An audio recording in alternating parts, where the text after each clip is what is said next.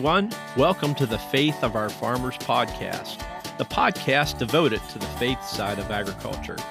Each week, myself, Frank Hartley, along with my co host, Chris Elliott, dive into how our faith plays out for those of us each day that are involved in agriculture. Some weeks we have guests that'll share their testimonies. Other weeks we introduce you to ministries that use agriculture to share God's love. And sometimes we'll talk about biblical subjects that tie into our daily work in agriculture. Let's see where God's going to take us to this week. Hold on, let's go.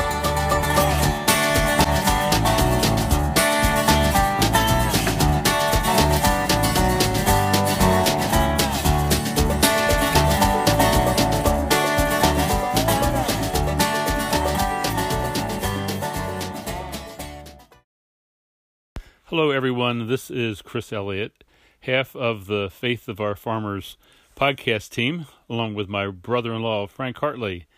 And I'd like to talk today about Faith of Our Farmers and how we came up with the name, but also another aspect of this that I want to call Farming God's Way, which isn't a name that I invented myself, but, well, I'll explain that as I get to it.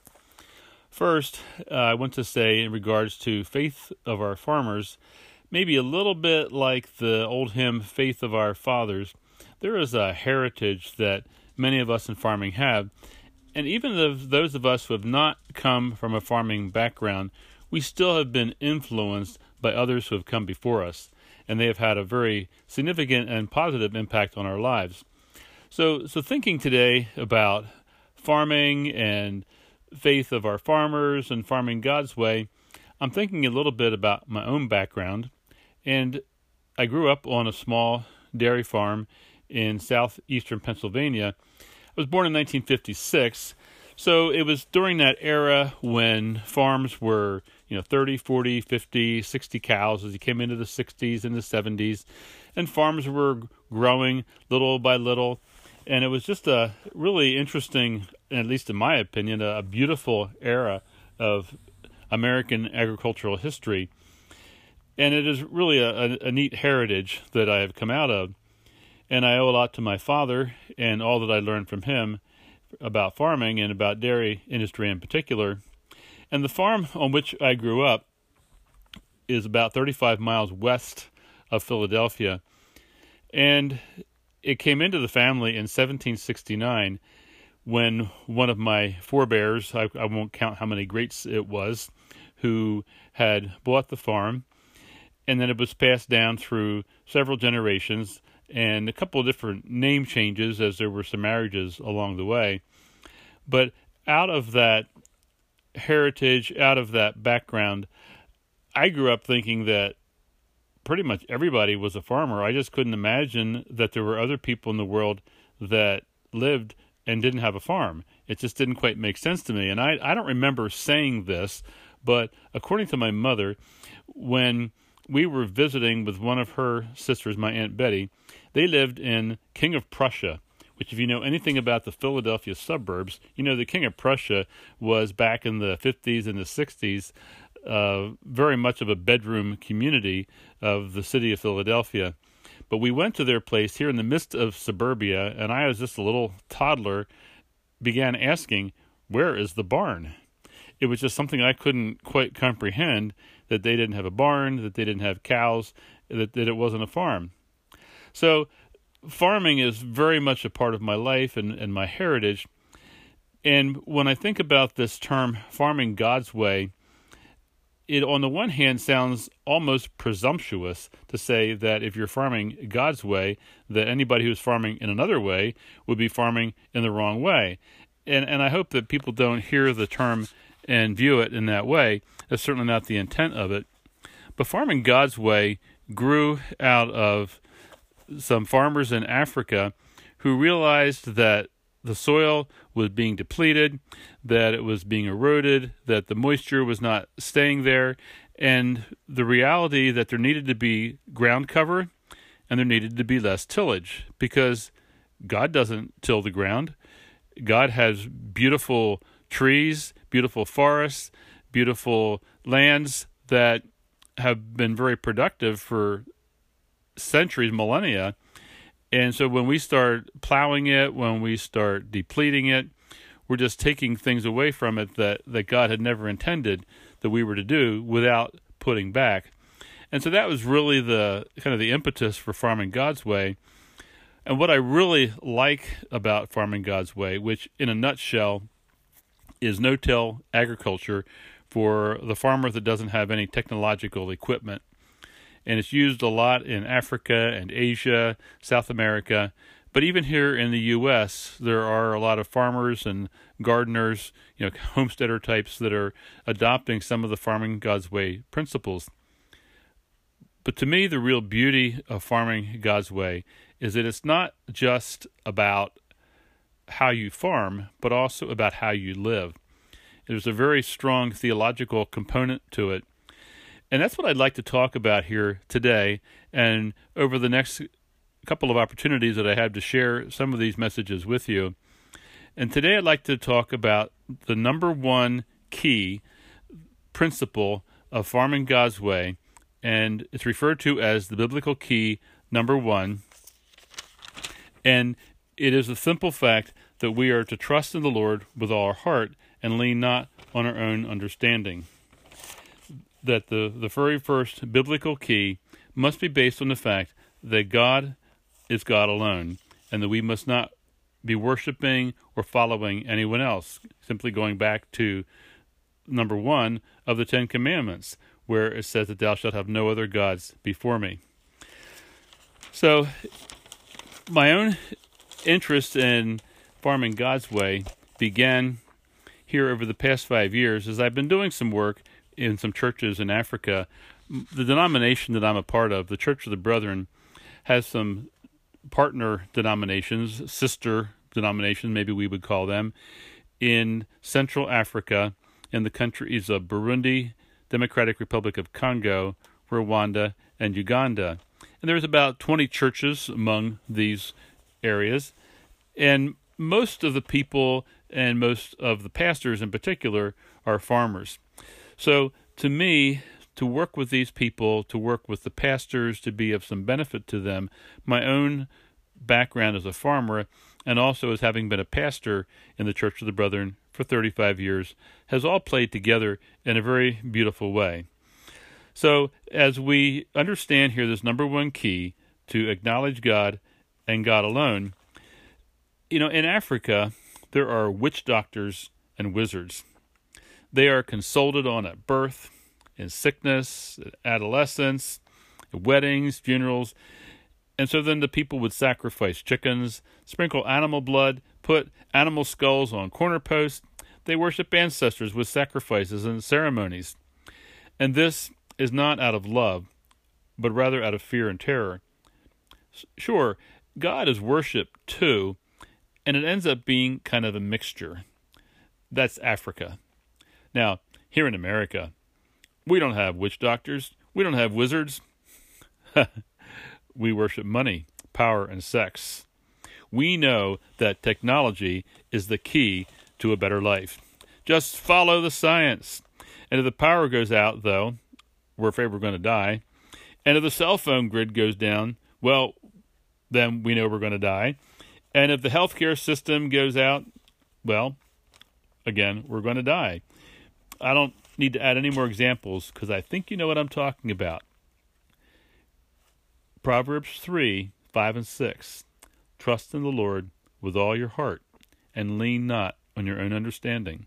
In all your ways acknowledge him, and he shall direct your paths. There is only one true God, and we only come to him through his Son, Jesus Christ, who died on the cross for us so that we can have the free gift of eternal life we are no longer of this world's system and traditions. Worshipping and honoring God is not just a Sunday morning thing. We must worship God and God alone in all areas of our lives. We have an expression in America that we use sometimes about someone who acts like an angel on Sunday morning and is a devil the rest of the week. And I presented this once to the churches in Africa when I was preaching, and I said how we have this expression that we use in America, and once it gets translated into their language and they hear that, they kind of chuckle as they think about the Americans, and I was kind of making fun of them a little bit. But then I turned it around and I said, you know, maybe here in Africa, it's more like you go to hear the preacher on Sunday morning, and then you go talk to the witch doctor the rest of the week. Well, then they get really quiet and they say, hmm. But it's just certainly something to think about for all of us. Do we worship God and God alone? Okay, let's look at that passage of Scripture from Proverbs 3. Trust in the Lord with all your heart. In this country, we say, In God we trust. But I think we have more faith in the dollars that that expression is on than we actually have in God. You know, we must be fully persuaded that God is for us and not against us. We must trust in Him as a loving and faithful Father whose word never fails. When we trust in Him with all our hearts, we will naturally walk in His ways, following His laws and commandments. Secondly, Solomon said in Proverbs, lean not on your own understanding. Sometimes I do things a certain way because that's the way my father taught me. He learned it from his father or grandfather. Sometimes I do things a certain way because, well, that's the way I want to do it. Sort of like the right way, the wrong way, and my way. But we all would have to admit that tradition and culture have led into our own understanding. It requires a deep level of humility in order to break tradition and to change our ways. But when we humble ourselves and acknowledge that our ways have failed, then God can lift us up.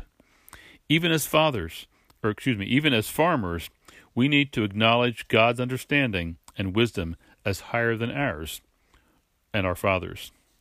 Pride says, My father and my grandfather farmed this way, and I will not change. But if you are a believer, then who really is your father? And for a little insight into humility and unselfishness, just look at Jesus. His dedication to do only what his father said for him to do, to only speak what his father wanted him to speak. That was what Jesus did. And Jesus fulfilled all that he could, not through independence, but through dependence on his Father. His Father showed him what to do. He did it, and he succeeded. Our pride and our selfishness wants to prove we can do it better. And so we end up striving against the laws of God, and then we wonder why we fail spiritually and physically. What a glorious life we would live if we fulfilled His every desire for us.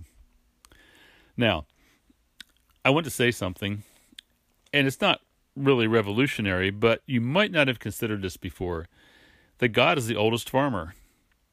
He is the creator, of course, so He knows the crops, He knows the soils, the seasons, all these things intimately, simply because He designed them. He is the master farmer. We must follow his understanding diligently. Well, thirdly, the scripture says that in all thy ways we're to acknowledge him. We are either for God or against God.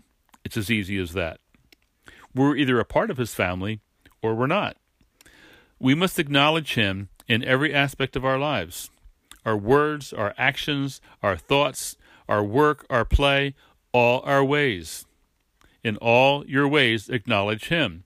Jesus said the kingdom of God is like leaven in the dough, going into all parts of it. And that has to include our farming. I will talk more in the weeks to come about some of those specific farming practices. The main features of farming God's way is to not plow. Does God plow? Well, we know that He doesn't. But we also know that he has that mulch layer in the woods, in the forest, God's blanket, and that holds the moisture there. It keeps the soil soft, it keeps it fertile. It's just a beautiful aspect of what God does in his farming. Well, finally, we want to talk about the fourth point here, and that is that he will direct your paths. We desperately need the Lord to straighten out our crooked and hopeless past that's been taking us nowhere for too long. God's straightening, God's leading will lead us into the fullness of His promised abundant life. In Christ alone do we find life, life more abundantly, abundant living, and abundant farming. Well, I want to thank you for listening today. I want to thank you for your support here of the Farming Faith of Our Fathers podcast. I'm just grateful to all of those of you who are listening, and may God bless you and be a provision in your lives each day. Thank you. Bye.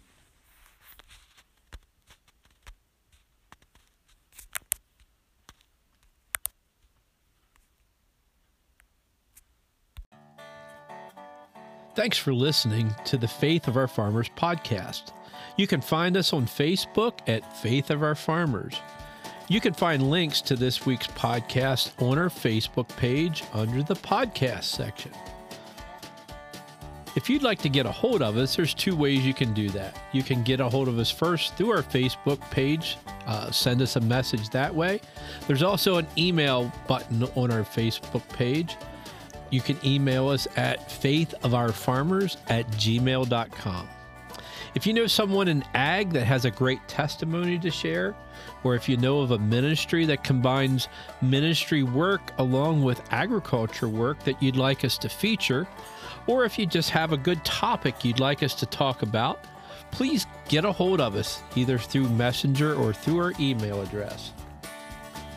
And lastly, and most important, if you're searching out there today and wondering about a, a faith walk with Jesus, may we suggest you go to this website, needhim.org. That's N E D H I M dot O-R-G. On that website, you can find a lot of good information about how to start a walk with Jesus, or if you are currently walking in the faith and have some struggles and questions, this website is a great place, great resource to go to. Again, that's needhim dot org. Thanks a lot, and God bless till we talk next time. See you later.